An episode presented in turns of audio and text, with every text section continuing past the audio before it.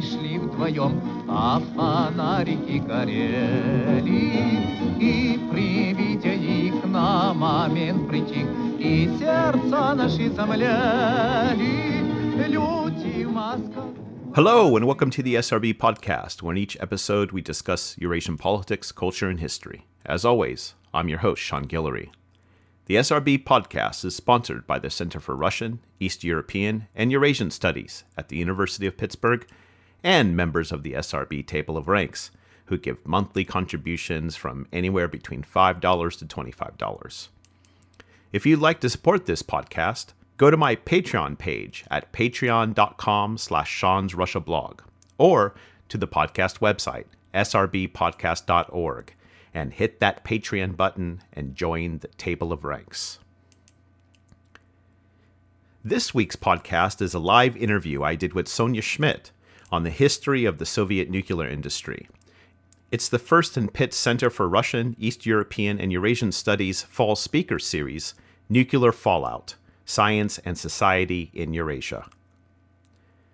The Chernobyl disaster has been variously described to human error, reactor design flaws, and industry mismanagement. But what was the Soviet industry before Chernobyl? My guest, Sonia Schmidt, discusses how Soviet experts established nuclear power as a driving force of social, not just technical, progress, the industry's dual origins in weapons and electrification programs, and the emergence of nuclear power experts as a professional community.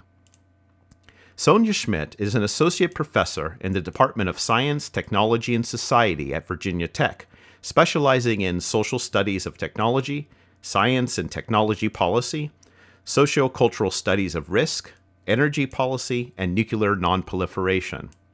She's the author of Producing Power: The Pre-Chernobyl History of the Soviet Nuclear Industry, published by MIT Press. Here's Sonia Schmidt.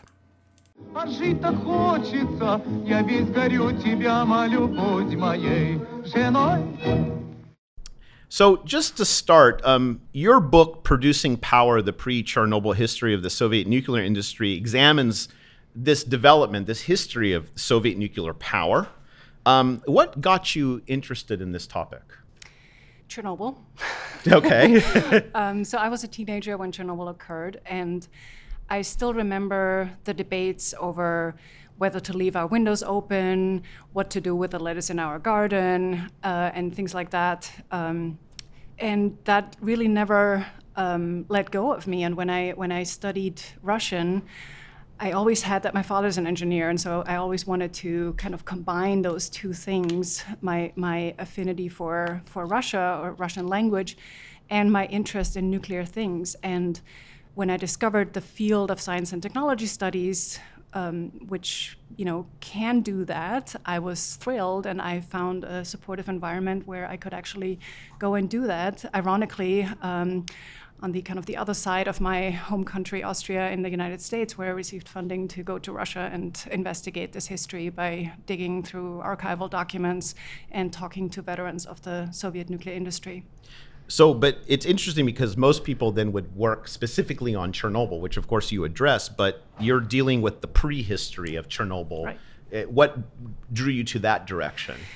So again, starting from Western interpretations of the disaster that were very quick to blame the disaster on either a faulty reactor design or flaws in the reactor design, or on poorly trained reactor operators, or more generally, on a corrupt backwards system.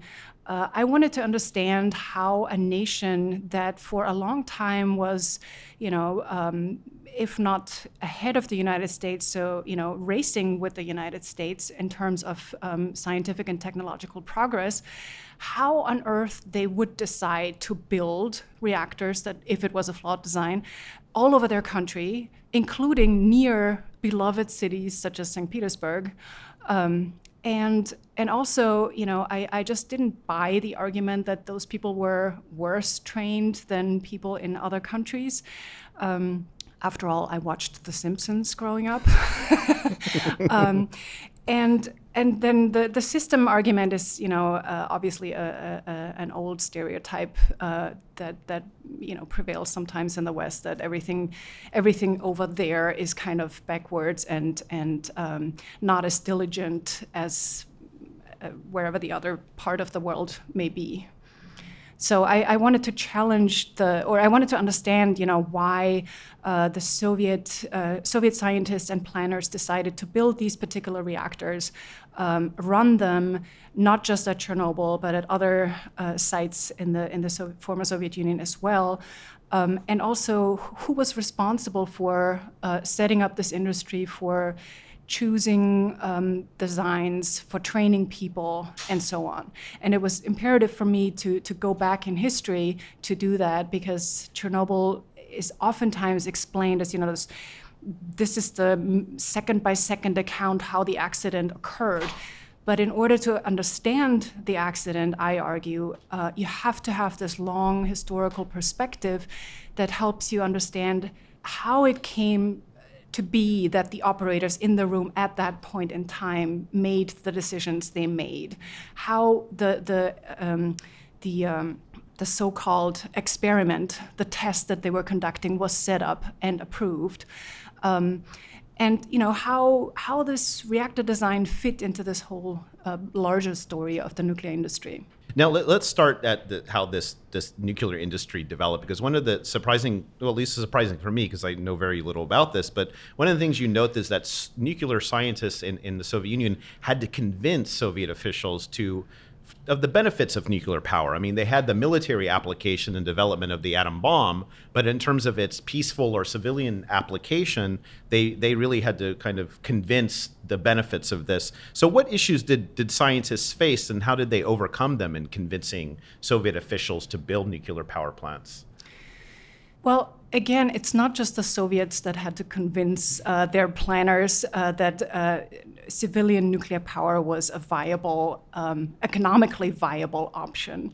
You can find a similar story in the United States, where the government significantly assisted the industry to get the ball rolling, so to speak. But it was actually before the Soviets detonated their first nuclear weapon that the leading scientist in the program at the time, Igor Kurchatov, decided to explore possibilities of using nuclear fission for so-called peaceful purposes. And the idea was that this enormous power that is released when atoms fission could be used in a power plant and ultimately produce heat and electricity and benefit humankind and so forth and so on. And that eventually, over the years, this peaceful atom rhetoric became a very powerful narrative within Soviet propaganda vis-a-vis the arms race with the United States, which was portrayed as something, we have to do because we can't leave the nuclear weapons monopoly to the United States. But look, we are doing this kind of as a redemption effort. We're building a peaceful industry that will benefit people. But it wasn't easy, because the Soviet Union was an incredibly resource-rich country. They had oil, they had gas, they had coal, they had massive hydropower plants at the time already. So the immediate need for nuclear energy wasn't that obvious, especially since there was no, at the time Kurchatov initiated this, there was no proof, A, that it was, that it would technically work, and B, that it would be economically viable. So that's why they had quite a hard time convincing planners to allocate funds to this experimental program that remained experimental for a significantly longer time than in other parts of the world. And that went through fits and starts in its realization. But that was essentially a combination of a kind of a narrative creation of, the peaceful atom will drive progress and modernization, But at the same time, the hard legwork of getting those funds allocated and written into the plans. So that's what I'm also trying to kind of supplement the existing literature on the, you know, the grand narratives of peaceful nuclear energy with this boring administrative history of, you know, but yeah, that's beautiful, but we still need the money to actually build those plans, to actually get the resources to where they're needed and actually demonstrate that nuclear power is actually feasible. Yeah, that's one of the things I found interesting is that on the one hand, the arguments are placed within this narrative of, you know, Soviet science as the achievement of the communist system. It's placed within the context of, although even going back to Lenin's electrification campaigns in the early 1920s.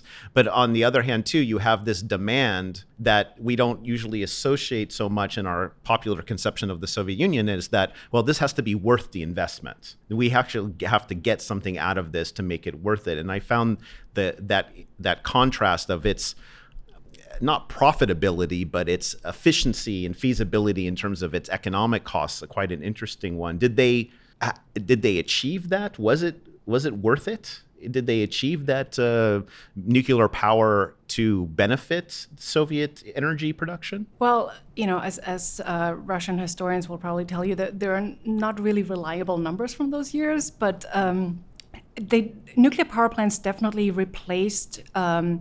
In some cases replaced, in other places, in other instances, prevented polluting fossil fuel plants to come online. So that's one way in which they, you know, made a possibly beneficial impact.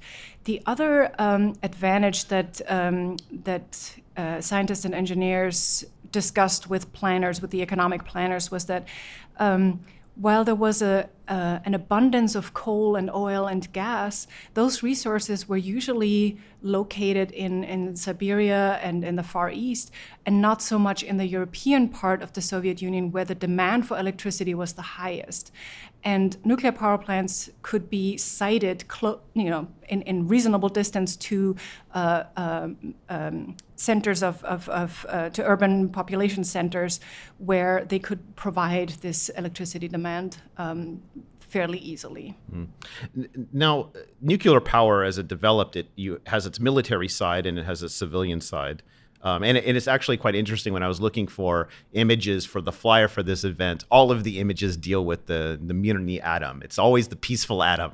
Any kind of nuclear weapons is put on the United States for its propaganda. So I found that quite interesting. But in reality, it existed both in military and civilian applications. So how did they distribute the responsibilities? Who was responsible for what in this system? If I may, I'd like to back up a little bit, because when I first started, you know, looking into this story, I thought that I would find a clear group that was promoting the RBMK reactor, the Chernobyl type reactor, and another group that had promoted the other type, the other major type, the pressurized water reactor, the VVER.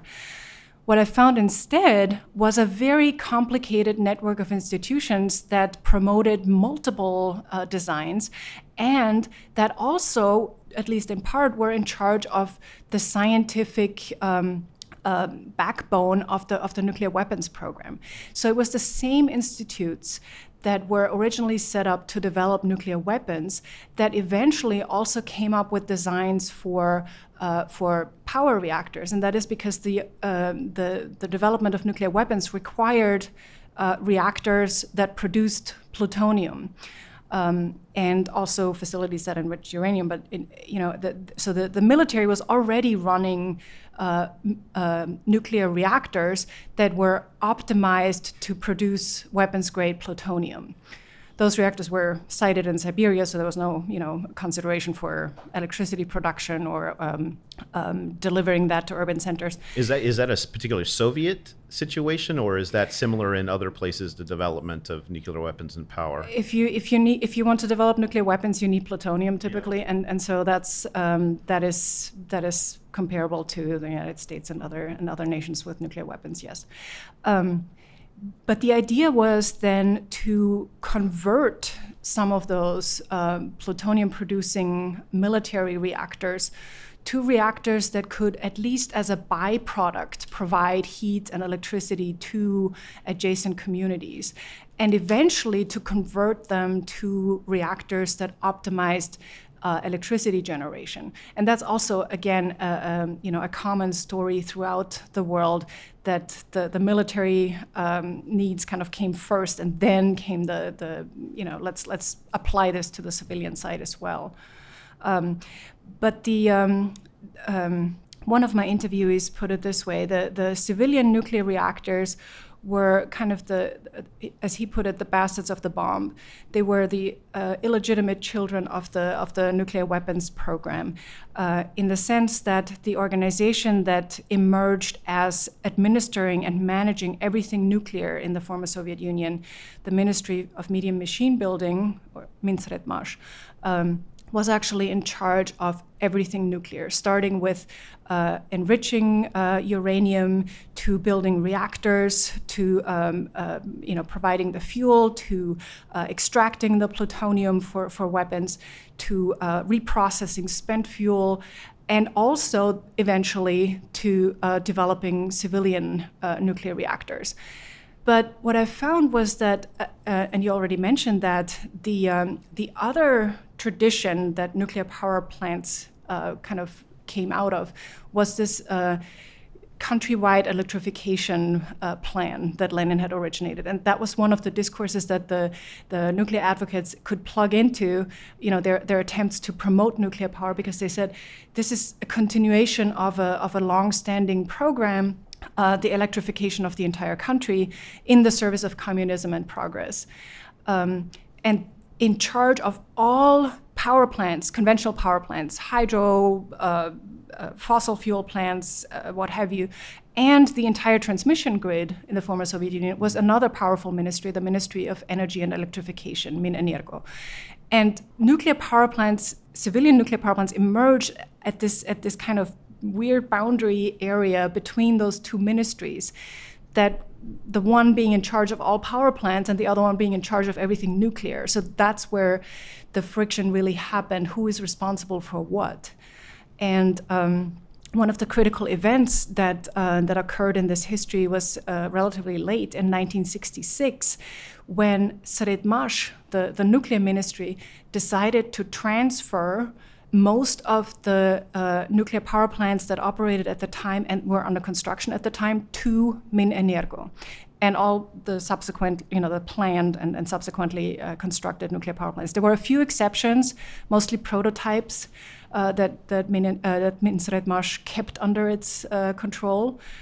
But the construction and operation of nuclear power plants was transferred to MinEnergo, and that was a very significant point in time that was, after Chernobyl, sometimes invoked as, well, we should have known better. We transferred these delicate facilities to a ministry that didn't know what they were doing, et cetera, et cetera.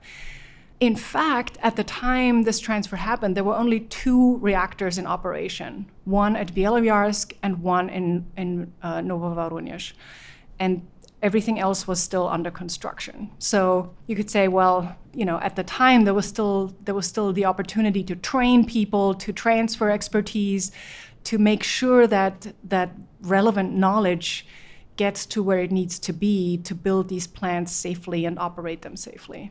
Yeah, let's talk about the people who worked in the various levels of this nuclear industry, because not only are you having to build and run these plants, you have to have people to do those buildings, that construction, the science, and also the everyday manning of these power plants. And you said at the beginning that one of the ideas of why Chernobyl occurred is because of a poor training of various. That was the charge. Yeah, that was the charge. Mm-hmm. Yeah, you're not saying that, but that's the charge. Yes, thanks. So talk about the people who worked in the nuclear industry. What types of people were they? How were they trained, and what were their working conditions like? So again, this was an emerging discipline. There was no such thing as a regular program in nuclear engineering that you just sign up for and then you go ahead and study that at a major university. At the time, those programs were just being created, and due to their proximity to the weapons program, a lot of times they were handled in ways that were different from other university programs. So, for example, One person I talked to who is a nuclear physicist who, as far as I know, still works at Obninsk, the first nuclear power plant near Moscow, a tiny little one, and has become an expert on breeder reactors. He told me that the notes that he took during lectures had to be handed over to the teacher after class, and they were locked up until the next lecture. So that's how it was handled. That's how they tried to control sensitive information. And the first generation of workers in the nuclear industry were oftentimes trained in more traditional engineering programs, civil engineering, mechanical engineering, you name it, who were hired to work on this new facility, while they were trying to set up nuclear engineering programs all over the country. And there were certain individuals who excelled at doing that, at writing textbooks, at making that a mass discipline. But again, it took at least a decade, if not more, to get this program underway. And with this professionalization that I also describe in the book, came a certain narrowing of your training. The experts I talked to who were one of the first graduates of these programs, when they came to a nuclear power plant, their first assignment, they would start with the maintenance crew, and they would start, fixing things and learning basically where the nuts and bolts were in the plant, and gradually work their way up in the hierarchy. But it wasn't until months, if not years, into their assignment that they would finally, get to sit in the control room and actually operate any control rods, or and they would shadow a more senior worker for a long time before it was almost like an apprenticeship after a formal study. Once the programs were more formalized, that process was cut because they needed so many people, and they needed them fast, so that very, very young people came to operate reactors very quickly, because at the same time reactors were churned out fairly quickly, and that is due to the longtime minister of the MinEnergo, Ministry of Energy and Electrification, Pyotr Neporozhny. It just so happened that both ministries, MinEnergo and Sredmash, had ministers for 30 years or thereabouts leading up to Chernobyl. So they were really, small empires that were led by these individuals, by these powerful individuals, and I mentioned before this transfer from Sredmash to MinEnergo of the power plants, which is also interesting from the standpoint of, well, if you're producing weapons, you're not really interested in running power plants that produce electricity, baseload electricity, constantly, day, after week, after month, and so on. It's a boring business if you're used to, producing nuclear warheads that you then get to blow up. In the energy ministry, by contrast, they were interested in quickly building more plants. And so, actually, in the Komsomol archive, I came across a suggestion by Neporozhny, who suggested he called it potochnoe stроительство. It was basically the idea that you start in one place to build one reactor, and then once you have reached a certain milestone, you move the team to the next plant to fulfill the same stage in the project, while the next team starts working on the first site. And so you can actually simultaneously and in parallel construct multiple units and on one site, and eventually multiple sites in a very quick succession. That took him a while to convince the planning committee to allocate funds for that, and to train up the people that he needed for that. But eventually, in the 1970s, that's pretty much what you see. I mean, the time from start of construction to completion and going critical of these Soviet power plants in the 1970s is astonishingly short. How long does it take? I can't tell you. You stumped me, but it's. No. I would say anywhere between 5 and 10 years, which is minuscule compared to what we are spending on now. Wow. So one of the things you emphasize in the book, you spent a long time discussing, and you mentioned it already, is the role of the design, right? Because this is another charge of Chernobyl as well. It happened because of certain design decisions that they made. So why is the design so important, and why did they decide on certain types of plants versus others? And why is that significant for those of us who have no clue about this?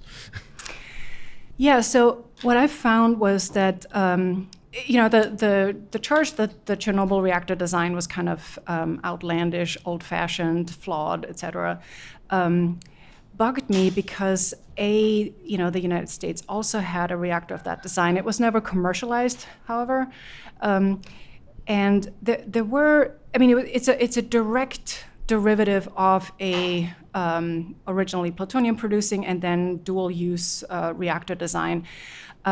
That was, however, adopted later and after they already made the decision to adopt the pressurized water reactor, which at the time was the preferred design worldwide.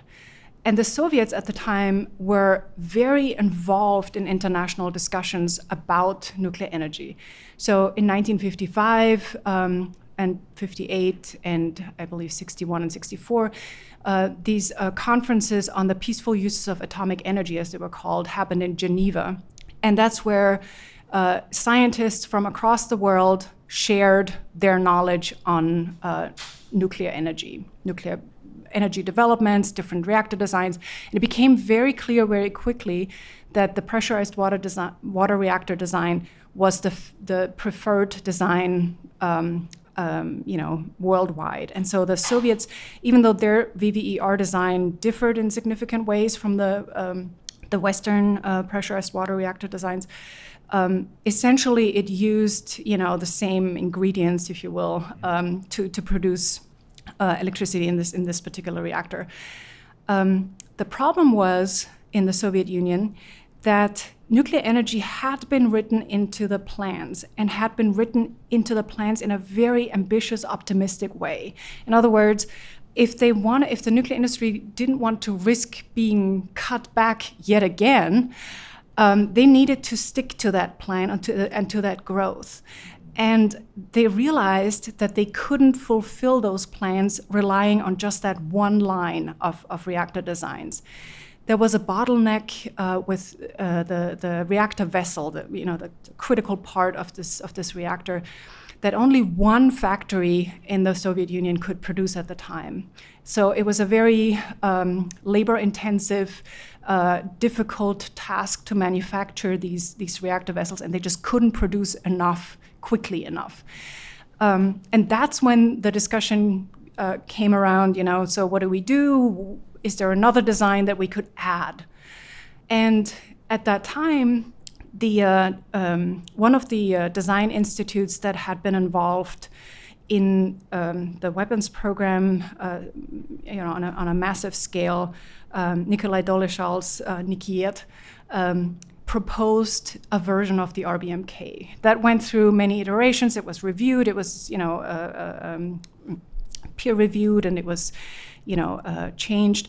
But eventually it was adopted in part because the reactors that at the time were being built, the VVERs, the pressurized water reactors, they were starting to, with small power. So they started with 100 megawatt, 200 megawatt. They scaled it up to 360-ish megawatts, then 440. So it was a slow process where they gradually increased the power of these pressurized water reactors.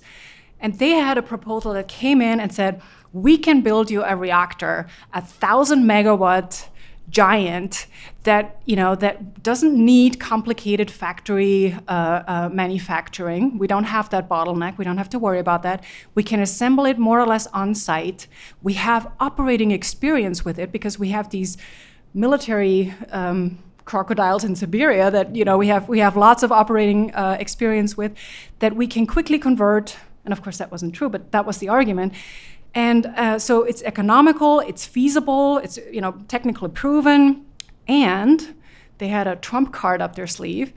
If we ever need more plutonium for our weapons program, we can modify the cycle on this new reactor and produce it without even stopping operations because it has an online fueling system. So there's a Cold War dimension to this as well. Absolutely, yes. And that was, you know, the combination of all those factors, it can help us keep to the goals and to the growth plan. And it can, you know, it has this national security implication in the background as a backup. The RBMK consists of, you know, not one pressure vessel, but a large space of individual channels. It's also referred to sometimes as channel-type reactor.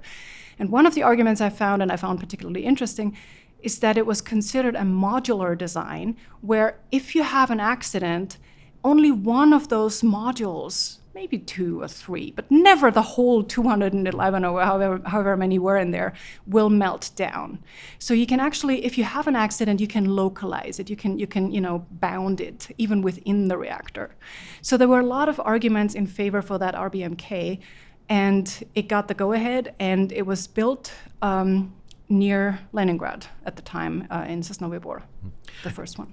Let's talk about Chernobyl, because all of this is leading up to that crucial moment that has since defined, you know, our understanding, how we imagine Soviet nuclear power. So what happened with Chernobyl? Why was there an accident there? So, I mean, the I don't want to produce yet another version of, I will tell you the ultimate reason why Chernobyl happened. There's too many versions of that out there already. And I'm what I was interested in documenting and teasing out was the different versions of why the explosion happened and what was at stake with these versions. And so, I mean, the two dominant versions, and they're embodied in, you know, the historical events and most recently picked up by this Chernobyl miniseries, is that the operators made mistakes. They messed up.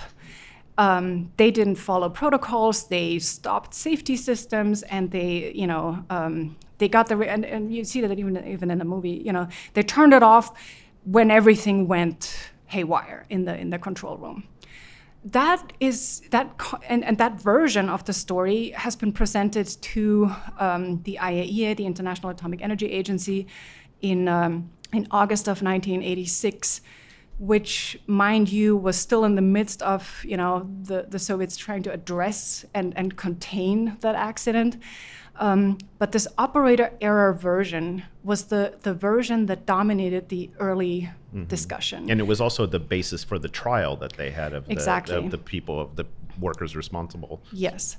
So the trial that you mentioned took place about a year after Chernobyl in the summer of 1987 in the town of Chernobyl, and ended with the indictment of the plant director, the deputy technical director, and one other person that I'm blanking on right now. And then they had three rank and file engineers that also received lengthy labor camp sentences. And that was really to seal the operator error version.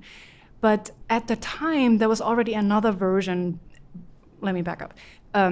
What was at stake with this operator error version was that the reactor was fine. The people messed up. And Alexandrov, who was at the time the president of the Soviet Academy of Sciences and the director of the Kurchatov Institute, which was basically the scientific director of all these reactor designs, he used I don't know who was first, but he used an analogy with a car accident. He said, if a driver hits a car, you don't blame the car, you blame the driver. Did I say if a driver hits a tree? Mm-hmm. Sorry. Yes. If a driver hits a tree with a car, then you don't blame the driver. You blame the car. You blame the driver. But there was another version that was kind of boiling and eventually reached the surface. That was the version that, no, wait a second, there were issues with this design. And there were known issues with this design. They were just not known to the operators. And by operators, I mean not just the people directly in the control room, but also the ministry in charge of many of these plants, MinEnergo. And so they used the same analogy, and they said, well, if a driver hits a tree, and it turns out that the brake in his car is not actually the brake, but the accelerator, then that's clearly a design flaw. And he didn't know, or she didn't know about, that problem. And so that version gained traction in subsequent years and resulted in a famous report that's often referred to as the Steinberg report, that basically collected evidence to show that this particular reactor design had some known challenges at specific constellations in its, how high the power was that it was running at, what the process was in terms of shutting it down and then raising power again, which did happen leading up to that explosion. They actually were scheduled to run that test a lot earlier, and then got a call from the Kiev dispatcher basically saying, we still need the power for another 24 hours, delay that test. And that's when they tried to raise the power again. They were already too far advanced. I don't know if you want me to go into technical details here, but essentially the idea was that the RBMK gets unstable at low power levels, and there were precedents. So there were other instances where a similar effect, albeit much smaller, had been observed, most prominently in 1975 at the Leningrad nuclear power plant. They observed a similar effect when they dropped the control rods into the core to turn it off, and they observed an initial rise in reactivity instead of an immediate shutdown. That accident was covered up, even within the Soviet nuclear industry, and never reached other RBMK operators. This is the thing about the Chernobyl. It's interesting. This past summer, we've had a return of Chernobyl in kind of public memory. A lot of it thanks to this HBO series that was wildly popular and acclaimed. But also, there's been a publication of new books about Chernobyl. I think there are at least 3 have come out in the last year or so, probably more. And looking at the accident, a lot of them are trying to explain, why. And in our kind of understanding of it, at least a popular understanding, Chernobyl symbolizes a general indictment of the Soviet system itself, right? In many respects, the fact that this accident happened is, this is because the Soviet system itself is degenerated and inefficient and has all of these problems. What do you think about how Chernobyl is remembered today and discussed today in relationship to your understanding of the accident, your understanding of the nuclear industry within the Soviet context? I mean, I don't think I can speak to how Chernobyl is remembered in general, but but I think one of the dangers of remembering Chernobyl is and I believe this was at least attributed to Mikhail Gorbachev, who said that Chernobyl basically was the beginning of the end of the Soviet Union. I don't share that assessment. What I've shown in other publications is that Chernobyl was actually, it happened just a few years before the Soviet Union collapsed, but that was not, nobody could foresee that. It was actually very successfully integrated into a discourse of overcoming crisis and coming out stronger at the end, of normalizing this accident in a very interesting way. It did not trigger within the Soviet Union a shift in a complete shift in attitude toward nuclear power. Even to this day, you now have, differing voices, but you have a large popular support for nuclear power in large parts of the former Soviet Union and the former Soviet Empire in general. Was it inevitable? I would say no, absolutely not. It was an accident. But at the time, it was the Cold War. It was a design that wasn't operated anywhere else. So it could be, from a Western perspective, it could be dismissed easily as, of course they blew that up, right? It couldn't have been otherwise. The Soviet Union could not produce anything but Chernobyl. And I totally disagree. I think Fukushima, to some extent, has proven that, you know, a severe accident can happen in a highly industrialized, very disciplined, technically very competent nation just as well. It's just an unfortunate constellation of events and actions and decisions that led to this accident. Maybe just one detail about the you know what actually triggered the accident, because again the series portrays the operators pushing that emergency shutdown button as, you know, a reaction to something going horribly wrong. What actually was the case with this so-called emergency shutdown button was that it was the only way in the RBMK to automatically lower all control rods at the same time, automatically without manually controlling their descent. So it was a standard procedure, and actually the last of the Chernobyl reactors that was shut down in 2000, that is on tape, when they turned it off, they turned that same button, because that was the way to release all the control rods into the core at the same time automatically. So that was the standard procedure of shutting it down. Unfortunately, in 1986, that caused the explosion because too many of the control rods had been pulled out too far in an effort to raise power, and the tips of the control rods that had been modified to increase the reactor's economic efficiency, when they were lowered into the reactor all at once, introduced an additional reactivity to the core, which ultimately led to its explosion. In the United States, we had the 3 Mile Island disaster. How do you place that next to Chernobyl and how it's understood and the responses to it and what it means for, you know, each society? So 3 Mile Island was officially dismissed by Soviet leaders as something that could only happen in the capitalist West, never in the Soviet Union. And you get the mirror interpretation after Chernobyl. This is something that could only happen in the Soviet Union, never in, you know, the West. But again, in the actual historical records, in the archival records, I was able to see changes that were implemented as a direct response to 3 Mile Island. Those were personnel changes, such as, you know, there's got to be a full staff on site on weekends, and, you know, when we assign our holiday schedule, we need to make sure that we always have, you know, a full staff on site. So there was this nervousness. Something can actually happen if we're not watching and while we're not, you know, paying attention, that really percolated all the way down into these dry bureaucratic reports after 3 Mile Island in the Soviet industry. But again, in terms of design and also in terms of consequences and scale of those accidents, they're hard to compare. I mean, 3 Mile Island had, compared to Chernobyl, minimal releases.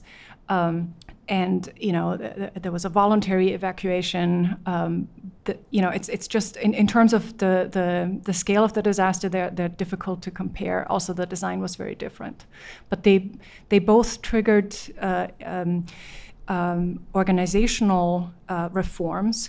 So 3 Mile Island led directly to the creation of INPO in the United States, the Institute of Nuclear Power Operations, which is an industry group that is devoted to developing best practices, exchanging experiences, making known, you know, mishaps and challenges at other plants, getting people from one plant to work at another plant to realize, you know, oh, this is how they do it, right? Because otherwise you never get out of your little silo and never see how other people handle you know, the actual practice of running a nuclear reactor.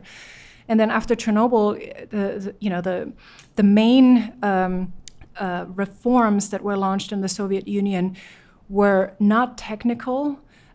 They were organizational. I mean, they did follow up with the technical, and they also followed up with personnel training improvements. But the first reaction to Chernobyl was organizational. They created this new ministry. So they basically took all the nuclear power plants out of MinEnergo. They said, you can't handle that. We need a separate ministry that has the authority and the expertise to deal with these nuclear power plants. And that ministry lasted exactly 3 years, and then it was reintegrated into the what was then Minatom, the Ministry for Atomic Energy, and has remained there since. So the lesson learned within the Soviet Union was it's better to keep all things nuclear under one roof. And it took several years for the technical changes and fixes to take place after the disaster. And then after Chernobyl, also WANO was formed, which is the World Association of Nuclear Operators, that was modeled specifically on INPO, which by that time had acquired quite some reputation for, really improving the safety records of American nuclear plants. But WANO does not have the same mandate. It doesn't have the same power as INPO does. I mean, INPO really can put all the CEOs of the nuclear utilities or the utilities that operate nuclear power plants around a table and shame them for failing certain safety standards. WANO can't do that. This is the tricky part once it gets international, once it gets global. Enter all these sovereignty issues, these concerns over maintaining face and so forth. So. The nuclear, and we've been talking about the peaceful application of nuclear power, but there is a very long history and legacy of nuclear test sites in all of the countries that have used nuclear weapons, whether it's in Kazakhstan, whether it's in Nevada, whether it's in the South Pacific. Where do we put this type of ecological damage in the context of nuclear power in general? So two things. First of all, the argument was that nuclear power is the exact opposite to nuclear weapons, right? Nuclear weapons are bad, nuclear power is good. Nuclear weapons pollute and kill. Nuclear power is clean and beneficent. And I think, under normal operations, that's a fair point to make. When you look at pictures from Pripyat before the accident, this was paradise. This was a young town in the middle of nowhere with all the facilities and amenities that you could possibly dream of, especially in the Soviet Union. But even beyond, they had 2 swimming pools, they had roses everywhere. It was a beautiful place to live. And it was well paid. They had universal health care, et cetera, et cetera. So I think you cannot compare a nuclear power plant and its normal operation with a nuclear testing ground for a testing ground for nuclear weapons. Those are just completely different problems. And I think it's also problematic to or has been portrayed as problematic to portray Chernobyl as the site of a nuclear explosion. We could go into this, but the other interesting aspect about this question is that after Chernobyl, Ukraine. So after the Soviet Union fell apart, Ukraine, and even before then actually in the Soviet Union it started, but then it became really codified in Ukrainian, Belarusian, and Russian law, that there is a compensation for people who suffered from Chernobyl, either because they lived somewhere where they were affected by fallout, or because they worked at Chernobyl in the mitigation efforts. This Chernobyl law has been modified many, many times since. And one of the most interesting modifications was that the compensation that was allocated for Chernobyl veterans was extended to people who lived in the vicinity of these nuclear weapons testing grounds. So there is, in retrospect, there were connections being made between civilians affected by nuclear fallout, whether it's from a civilian power plant accident or a nuclear weapons test. What did you think of the HBO series? and specifically at the end when they have the trial and the way they represented the trial and how they tried to explain why Chernobyl happened. What was your opinion of it? So first of all, let me say I really enjoyed it. I think it's great. It's a great miniseries. It's definitely art and very skillful storytelling. I did have some issues with the characters they chose, both, you know, who they picked to represent kind of the nuclear industry, but also this composite character to me was, you know, problematic. But my biggest beef with the series was that they didn't talk about the construction of the sarcophagus at all. And when I listened to the podcasts, it became clear that they considered that boring and, you know, not worthy of telling a story about. And I couldn't disagree more. I think that was an incredibly heroic achievement that deserves a story to be told about it. The trial was significant. In the book I call it perhaps one of the last Soviet show trials, because it was clear from the outset what was going to happen. It was open to a select group of foreign journalists on the first and last day. So basically, they read the indictment and they read the charges and then they read the indictment, and that's what foreigners could listen to. Everything in between was kind of we know about it from people who were in the room and took notes. And it was essentially a setup. They needed scapegoats, and that was what happened. And I think the miniseries does a good job of kind of challenging that dominant narrative of operator error.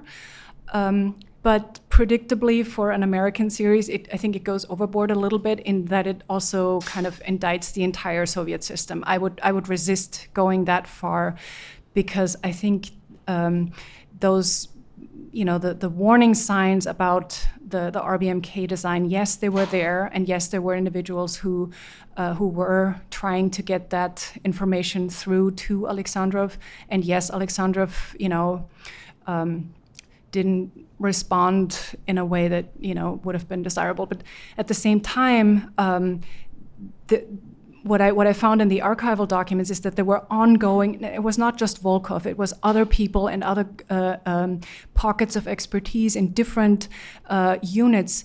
Surprisingly enough, in the party itself, there were, you know, specialist communities dealing with nuclear power reactor issues and safety concerns that were repeatedly pushing the designers and the Kurchatov Institute to, you know, to look into that, to respond to reports of, you know, operating problems at RBMKs.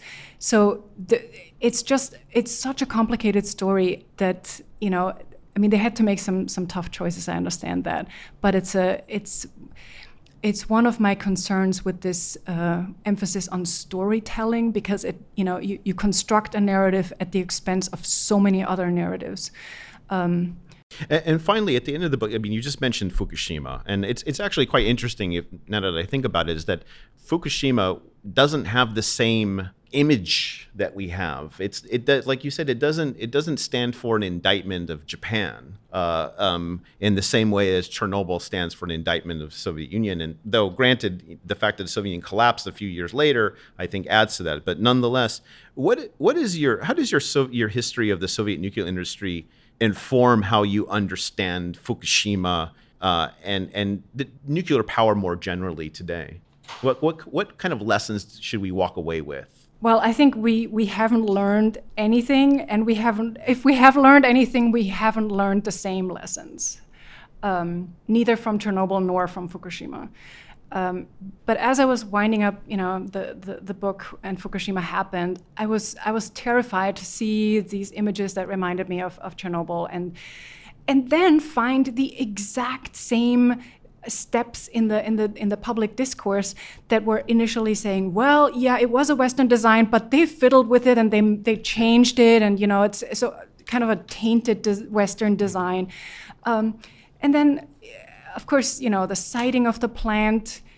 Well, nuclear power plants in general need gigantic amounts of water, so you have to put them close to large bodies of water. There's no way around that. It has to be a river, or it has to be a lake or an ocean. Rivers tend to follow fault lines, so that makes them, you know, susceptible to earthquakes, and oceans make them susceptible to flooding. The emergency diesel generators that got flooded at Fukushima were actually placed underground to protect them from earthquakes, but that gets lost in the conversation. Or why would they site so many reactors together in one site. Well, that was the whole point of nuclear energy. Economies of scale. You can place very powerful machines close to one another and then have one set of, transmission lines distributing that powerful set of, electricity from that plant. So there were the questioning of the underlying decisions made in Fukushima were strikingly similar to what I saw in my historical analysis of Chernobyl. They also tried to blame the operators of this